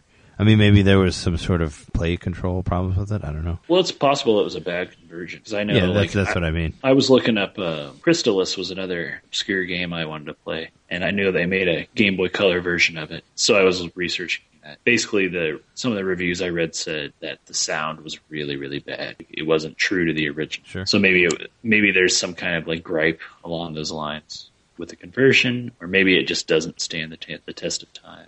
The uh, interface is made for a mouse, so with a D-pad, it's just kind of like, uh, I have to move all the way over here, then I have to move all the way over here. The uh, I found uh, there's there's a Chicago in Peoria Street. I didn't see it. I didn't see a Peoria now, but you know they made. The, I don't know if the people who made it actually been to Chicago, and it doesn't really matter whether it's, that's actually a street or not. You don't actually have to go there, but No, it doesn't matter. I was just curious because you live in Chicago this game takes place. But uh, I did beat this game. I, I beat this game for the first time in my life today. did you uh, did you do it with help or did you figure it out on I your own? did. I did. I'd always gotten to the point where I didn't know what to do, and that's when I found out you had to give the drug to the lady in the trunk. I never would have thought to do that. Oh yeah, yeah. That's those type of games. Like are always we're always kind. It was always kind of hard for me to play because, like I said, I got the Shadowgate for Game Boy Color, and I got it at the time where internet was was you know well you could it, it wasn't on phones, but it was pretty easy to use like on a computer, and I just kind of went online and found everything and played through it, and I was like, well, that wasn't really that fun. I kind of wish I you know didn't have the temptation to get on the internet, and I would have had to just actually just you know think about it. Well, then it would have taken like multiple years to beat or whatever. But I kind of wish I would have played through it in that way. Yeah, this game, this game, if it was all trial and error, would take a really long time to beat because not only do you have to like that's how you get the last address where you get the final piece of evidence you need to exonerate yourself. So in order to get the address, you have to give the drug to the lady in the trunk. Then on top of that, you have to dispose of all the evidence that was being used to frame you. So you have to make sure to grab all that when you're in the different locations and uh, then dispose of it. So without like the internet helping me, it would have taken forever to know. Oh, I sh- shit! I need to like get rid of all this stuff. Sure. It can't be in my possession when I go to the police to you know try to end the game. So yeah, you have to dispose of a lot of things, and you have to know how to react to certain events. You know the different muggers that approach you. I think one of them, like I've only ran into one of the muggers once, and he ended up defeating me. But I think you have to like give him like some weird random item that just happens to like make him run away. I don't even think it's money, and uh, I haven't researched that much because I only because you don't run into all the muggers necessarily if you play through it perfectly, but different events and different sequences of things bring out certain things that happen. You just have to know how to react. And if you don't react correctly, either you lose important items or you just die after restart. Sure. But you can, uh, I mean, if you saved it, you can start from wherever that is, right? Like with the quick save. Exactly. Yeah. But I think that the game, you know what? I don't know. So it's possible it may not allow you to dispose of evidence that you need. I guess I haven't tried to just throw everything away and see if it made me keep certain things. What you do is you go down into like the deepest, darkest depths of the sewer and you throw it into the sewer water. That's how you dispose of evidence. And the, It's very the shady. Sewer, the sewer will take it away to somewhere where nobody will find it. I guess if it's gross enough, it'll like disintegrate in there. Yeah, It's there's toxic gator. enough. There's a gator in the sewer in Chicago in 1940. Well, according to comic books, there's gators in the sewer in New York also. You do run into a gator at one if you play it. At certain. Yeah, I've never heard of alligators in sewers here, but you know, I wasn't alive in the '40s, so who knows? It was a different time, man. I bet. Did you Did you ever play uh, the Shadowgate sequel on Nintendo 64? No. Well, they made one. It was okay. I remember I remember playing a little bit of it, but they Was made it it like a click? what? Was it still a point and click game? I mean, it was still like a puzzle based thing, but I don't think it was point and click. I don't know. It's been a while, but but it was like 3D, and you know, it was similar similar thing where you have to like find your way out of a castle or like into you know you have to find secret doors and that type of thing. Well, I could actually see the uh, control stick being useful for a point and click game. It would work a lot better than a D pad. But I don't think there was an actual. I don't think there was like a mouse. There wasn't a mouse thing on the screen. I remember that. I think you just kind of. I think. I think it had like. I think it just basically had like a cursor, and it was like first person, and you kind of point at things like that. You know, because it was actually a fully 3D thing. I don't know. I'd, I'd play. I'd play that again if I could find it. Like either one, Shadowgate one or two on 64. I've got my eyes on a uh, Nintendo 64 I might buy. So we'll see. Maybe if I do, I'll try to get hold of this game if it's not expensive. Yeah, I'll have to look into see it, to seeing how much it is. Because I did just buy Shadowgate on the Game Boy Color. Wh- When I bought the Dragon Quest game, I also bought Shadowgate, and I've been playing a little bit of it. It's hard. Yeah, it's just as hard as Deja Vu. I'm sure. It's hard. Yeah. I think it's less like intuitive because deja vu takes place in the real world. So you know, you're like, oh well, I got to open this safe that I see, Yeah. and get inside of that folder. Whereas in Shadowgate, it's like I have to light this torch that makes this rune. Or not a rune. It makes the skull open its mouth, or I can't even remember how I made the skull Yeah. open its mouth.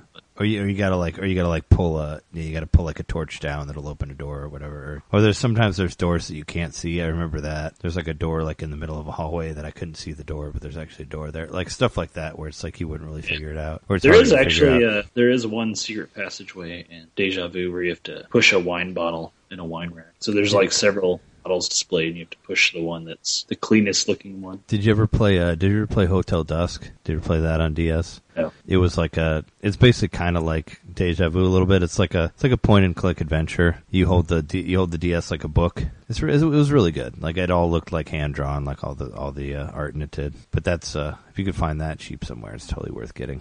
I, I remember enjoying it, enjoying it a lot. There was like a, but it was like a detective, like investigating some sort of murder that happened at this hotel or whatever. But uh, it was, it was cool.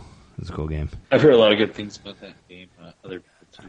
Yeah, Conan had it, and I and I played his copy of it and really liked it. Is that uh is that all you have to say about Deja Vu? We can move on to our last game. Yeah, that's it for Deja Vu.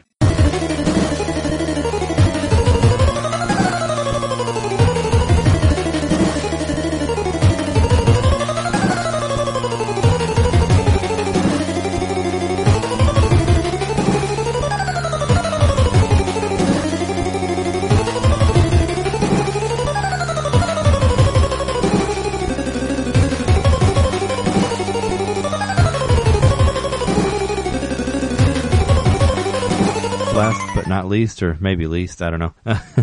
a game I used to play as a kid was a game called Immortal, which was actually a port of Wizard of the Immortal, which was uh, which was an Apple game as well, which was ported to NES. Made by a famous dude named uh, Will Harvey, who I guess went on to uh, to make a company called There Incorporated, who ended up who be- became a big part of uh, basically uh, M- doing uh, MMOs. His his company did. So he he ended up going on to do a lot of shit. Apparently, he made a game. He made a game for Apple like when he was very fairly young. He was like a Silicon Valley genius, whatever. Um, he he made a game called uh, Music the the uh, Music Construction Set, which was like the first the first uh, type of uh, vid- uh, uh, computer game where you can make music like on a computer, like for like old old Apple II stuff. Which I thought was pretty interesting. I didn't I didn't realize that he had done all this shit. He actually works on uh he has an instant message company that he does right now where you can see like a 3D or you you have like a 3D avatar of yourself or whatever that you can talk to people. So it was I was, thought that was kind of cool. Sounds like he's moved on to more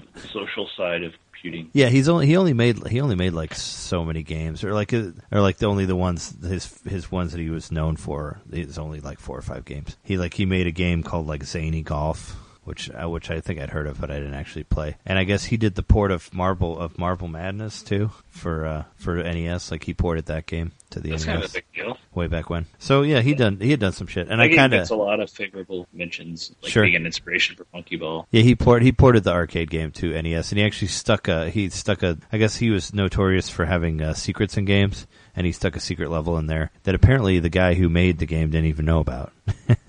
You know, until after the fact, he just kind of stuck it in there while he was porting it, which I thought was pretty cool. Apparently, there's a secret part in Immortal where you can meet all the character, where you can ma- meet the people who made the game. Also, there's like a hallway. Like if you walk down it a certain way for like ten minutes, you'll end up running into like animated versions of the guys who created the game. That sounds like Chrono Trigger. Yeah, well, and like, well, and like the Mission Impossible game on 64 had an ending like that too. But um, but it's but Chrono Trigger was way better. But uh, but yeah, it's like uh, I guess I guess one of the people that he worked with on the game, he was like very adamant about having coffee in the morning. So if you go up to his character and don't hand him a pot of coffee, he'll kill you. I thought was funny. But yeah, but yeah, this was like a it's like an RPG of sorts, kind of. It's like an isometric game where you move around as this wizard looking guy, this old dude with a beard with long hair, in a room. He walks over to a candle and sees a vision of his mentor, Wordamir. Wordamir tells him that he's trapped somewhere and he refers to him as Dunrick. The game tells you that your name is not Dunrick. And then of course, if you look for him, you find a dead Dunrick in the next room on the ground. And you, you like, it, there's like seven different like labyrinth type things, and there's like separate fighting screens, I guess, where you, where you fight like these gargoyle troll type people. I don't know. I was I was overly impressed with it as a kid because I just thought it looked really good and like kind of on the same line along the same lines of Deja Vu is that it was very like it was a very mature game. Like it had a lot of like fairly fairly uh, graphic deaths for for the time. Like there was there were like trapdoors where snakes would like eat you or or like your character would burn and there would be like a pile of ashes like after he burned or like you know or, or he gets or he would get like impaled by like poison daggers and stuff like that that would come out of the wall. So it's just like stuff I had never seen before and I thought the animation was really good on it. But it's it looks great, but it's incredibly hard. Like I, I could I could I could I could only get like a little bit into the second level, just be, kind of because of the way the control works, and just like there's traps everywhere, and there's guys constantly attacking you. It's real difficult to get through, but it's it was cool just for what it was because I liked the way it looked, and it was like it was an early Electronic Arts game. Also, it was an EA game, believe it or not, and uh, yeah, I just I realized that it you know had this like major PC guy behind it, and also also port of an Apple game, and it was uh, it was one of those things that I uh, I played it like I rented it and played it, and I ended up buying it from the rental place for like probably like three dollars I think. It still has like the number painted on the side of it. I still have the cartridge. I played it today from what I had from the one I had when I was a kid, but it had like a password system like for each level, so at least you could continue, but it was like a 10, 15 number thing, so it was kind of hard to remember. But it was an interesting game. How does the gameplay work? Well, it's basically like I said, you're an is- you're an isometric dude. You walk around. Basically, A and B both shoot a fireball out of you, like when you're in the regular isometric level. Um, when you when you walk you walk up to people and talk to them. There's these goblin guys that attack you, and then there's a separate attack screen for that, where you know he's where where like A dodges and B and B uh, swipes with your sword. So you basically kind of push a direction and hit B to hit him, or you push a direction hit A and try to dodge when he hits you, and then you go through that until he's dead, and that's and that's that part. And then you walk around in the isometric part and look out for traps, and you find like different items that you use on different things. Like there's this one part where there's like a beam of light coming through a wall, and you find like an amulet that you put under the light, which will like reflect it to another thing that'll open a door, like that kind of stuff. Like sort of like a point and click thing, but you can like walk through it and do it. You know? It's like you're actually navigating your character to the spots. Yeah. But it's not really, yeah, it's not really fully action. It's just mostly just trying to avoid stuff. The And battle then, seems to imply some sort of like strategy. Yeah, and then the ba- and then the battle parts are like more action, and it's kind of mostly what I do is I just hold right and hit A until until I kill the guy, which works sometimes or doesn't. You know, it's it's kind of the dodge is a little difficult. I mean, the whole game on itself is difficult, but it looked really nice for 1990. It came out in like November of 1990, and I, Is this one of those games you could beat with a Game Genie, maybe? Yeah, I, ne- I never tried the Game Genie on this one. I'm surprised I didn't. I don't. Yeah, I. I mean, I guess. I mean, there's passwords. I could find passwords for the later levels, I guess, and and try to get farther. I just. I just. The farthest I remember getting is like into the into maybe like halfway through the second level. I played it today, and I made it. To, I made it to the second level, and I, there's like there's like uh I remember that you could find like piles of straw that you could sleep in in the game to get some of your life back, which I thought was interesting. There's like different levels where you can do that, like different rooms. There's it's no like, room at the end. yeah, but it's like, uh, yeah, it basically like goes like room to room, and each room you got to figure out how to get to the next part. So it's like pretty, pretty much puzzle based, but it's fun. It's fun for what it is. I just thought I found it more interesting from like what the guy had done, had done, had done like previous, and what he had done after. You know, that the dude was the main guy. So you may see some like archaic foreshadowing of like his future work, MMORPG stuff, socials. In, uh, in in in Immortal, apparently Immortal Maybe. was originally supposed to be a multiplayer game, but when he got when he got through it, it's he decided it would only work single player. I couldn't I couldn't, I, I couldn't imagine like what that game would have been as a multiplayer game, but I don't know. It was just one of those things. Like I remember finding it, and it was just interesting to show to people just because it looked really cool. You know, I could be like, "Oh, check this out! Like this animation is great," or like, "Look at how detailed this guy is." It like kind of became like one of type of one of one of those type of games. You know, where I would always rent it to show it to like friends when we had sleepovers or whatever. And I ended up buying it later, and it's one that kind of stuck with me. And I and I'd forgotten about it ex- un- until like a couple days ago when I was trying to think of like games that I played that were interesting. And I was like, "Oh, that should talk about that fucking weird Immortal game." And then I, you know. Do Thankfully, I found it. I still it? had Like, it. is it like a rare game? Do you know? I don't know what prices it's going for online. I didn't. I didn't really look. Uh, I didn't really look at eBay. I would think that it was rare because I, you know, I'm, I don't even remember seeing it in stores. I just found the only time I found it was at that rental place. But I haven't really. Res- but I haven't really researched it. I think you could buy both of the games I discussed. If you bought both of them, you could probably get it for less than twenty bucks. Uh, Dino So these- Wars and Deja Vu. Yeah, neither of them are terribly rare. Uh, I mean, I, I don't think it's very rare. I just I just did a quick search on eBay, and it's there's people are selling them for like ten bucks for for NES for the Immortal Immortal with with manual ten dollars. Yep, that's a good indicator if it has the manual and it's ten bucks. Yeah. So I guess it's not that. Uh, but when I thought it, when I was a kid, I thought it was limited just because I didn't see it anywhere. Yeah, you can. Although I, I, I've watched some like videos where people are trying to make complete collections. Like, don't think just because it's cheap that it's not rare because some people just, you know, some games are just not games people want to buy. So if you're trying to like get a hold of them, do it now. So they become eventually, rare, yeah. Eventually, that will be like something people want. Sure. Well, like, well, my friend Justin, like he uh, he was trying to collect all of the NES games, and actually I actually have an old interview with him, which I was going to probably put up on the on the on the side at one point, at some point. But uh, yeah, like some of the stuff that he said was was rare was just it was it wasn't even really good games. It's just like stuff that was limited release or whatever, you know, that he was trying to find. Like uh, I think like one of the track and field games. It wasn't like the one with the pad, but there was another one that he said that was really rare that he couldn't find. And I know like those uh,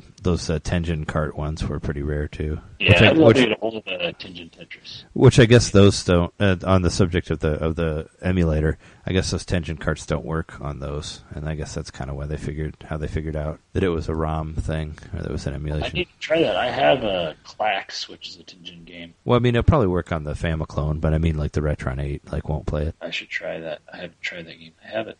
That's the only uh, Tengen game I have is the Klax. Yeah, but yeah, that's what I could say. I mean, I can't really say a whole lot about Immortal because I couldn't really get through, get very far through it. But it's worth watching some stuff online. You know, if you can find some some playthroughs or whatever. It's I don't think it's aged very well. I guess you know just because of the steep difficulty, but it is but it does look like a nice game, and it was it was enjoyable back when I was ten. You know, for just it was just it was just like a you would never really see a game like that on NES. And like I said, the the deaths were, were fairly graphic for the time, and it's just, you know, it was different. Like, you didn't really see a whole lot of isometric labyrinth adventure RPG ish type games like that at that time. So it kind of blew me away when I was younger. I think that shows some uh, credit to your younger self that you were you were trying to play something more cerebral. Yeah, well, probably because I I wasn't very I wasn't very good at the at the more reflex based games. So if I would have if I would have understood the way Dragon Warrior worked when I was a kid, I would have stuck with it later. Because the thing the thing about those type of games is like you know it may seem really hard at first, but if you just keep playing it,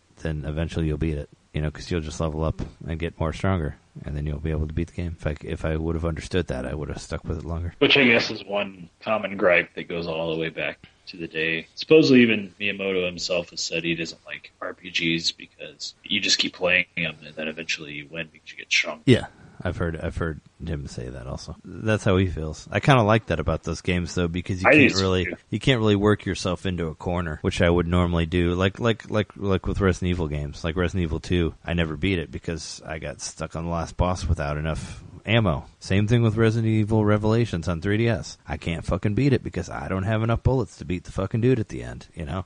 And it's annoying and there's nothing I can do about it and I don't want to start the whole game over again. At least, you know, in the RPGs it's possible for you to like just level up for a while and then come back and then you can beat the guy, you know. And Unless even it's Deja Vu, if you run out of coins, you have one coin left. You'll Yeah. always slot machine. Exactly. You can. You can always use it. Win that slot machine. But uh, I think I think we've covered enough. We're like we're like at two uh, two plus hours here. I mean, it'll probably be a little bit less whenever I edit it, but I think I think that's probably good for episode twenty six. We gave Can you I a short. tell one little story about something else that's kind of related but kind of unrelated? Sure. All right, so uh, you know, as you know, I recently got my Famiclone, and I was testing out different games I had. I pulled out one of my. I had a copy of uh, Super Mario Brothers Duck Hunt. You know, I just wanted to play first Mario, and it was my copy I had because I have a few copies of that game, but this copy has like a manual and it's in a case and everything. So you know, it's the one I'm like. I guess I decided somewhere in the past that I was not going to play. Well, I pulled it out to test it out on the uh, on the Famiclone, and as I pull it out, something fell out and clanked to the table. I'm like, what the hell was that? It was my copy of Wind Waker for GameCube. I thought I lost it. I haven't seen it in like seven or eight years. Oh wow, you I put guess it. my you- my dumbass self like put the disc inside of the you know that black sleeve that you NES cartridges in. yeah, You you, can didn't have a game- case for it. I Yeah. didn't, so I popped it in there. But what was even funnier was like that same day when I was like looking through my NES games, I was going through like this cabinet where I've like kind of compiled all my random video game stuff that I have. You know, I have some like manuals to games I don't have anymore, and I have like you know cases, some games that don't have any cases. Vice versa, and uh, I had seen case? that I had. Well, no, I had seen that I had a, a manual for Wind Waker, so I found the manual and the disc the same day when I was going my NES stuff. Oh wow. So I haven't found the case yet. I may have the case packed away somewhere. I was really like, I don't know. It just felt like, I don't know. It, it was incredible. I was just, I was not at all looking for it. And it was just, just there. It fell out on my table. It was just sitting there. My copy of Wind Waker for the GameCube. Oh nice. So I, I still own that. I still have. You should uh you should look through the rest of your NES stuff and see if you could find the uh, Skies of Arcadia disc in one of them. The, the, I knew the- you- I knew you were going to say that, and I and I did that exact thing. Unfortunately, there were no other GameCube games. oh sure, Cases. I checked No, one after that. it's all right. I I mean, may, I thought maybe you could find the Twilight Princess in there too, because didn't you say that you weren't sure where the GameCube, where your GameCube copy of Twilight Princess was? Also, I know where it is now. Oh, okay. I have found that one since. Yeah. Well, cool. I mean, at least at least you found it. I wonder what happened to the case of that. The what you know you should you should have Ace uh, Ace Harding uh, get a, get on the case of the lost uh, Wind Waker case. I know he's probably been dead for like thirty years, but you know. Deja Vu 3, geriatric search, and it's just Ace Harding looking through boxes. That's all he can really handle. Yeah, yeah. Now that he now that he's like been through so much, it's just uh, he, he just looks for video game boxes now. He's like 93 years old. All right, Ace, uh, you could be really helpful. Go through these totes that I found in my closet. See if there's a case to Wind Waker in it. Yeah. Ace, get looking on that. Okay. All right, I need gun three. No, you don't need gun three. Just look for the case. Is, he- is, and he like is, is he clicks case use case on it on self and puts it through his heart and he dies. God damn it, Ace. That's what I can. Well, at least he that. found the case. He, he, he busted the case. But yeah, Uh, no, that, I'm glad you found that kit, found that disc. Yeah, but uh, that's a yeah, little magic story that happened because I bought the Famiclone. Like that wouldn't have happened for a little while. and now you found Wind Waker. So see, so see, some stories have have happy endings. I was gonna, I was gonna, I was hoping our out would be like, you know, just remember, kids, when you're playing, uh, when when you're playing those slot machines, that last coin will will always get you a winner. I was thinking about going out on that before we got to that story, but that story was good too. I saved that story. I didn't tell you before because I thought it'd be good. Sure. All right. Well, I think we're good for this week, right? Yeah, I'm good. All right. Cool. Well, uh, this has been episode 26. We're your hosts, Trey Johnson and Jereme Mikowski. And uh, we'll see you next week when we get into our uh, Star Tropic stuff. So you know, play it on Virtual Console, so we could, so you know what we're talking about when we get there. And Totally don't available. try to eat the map.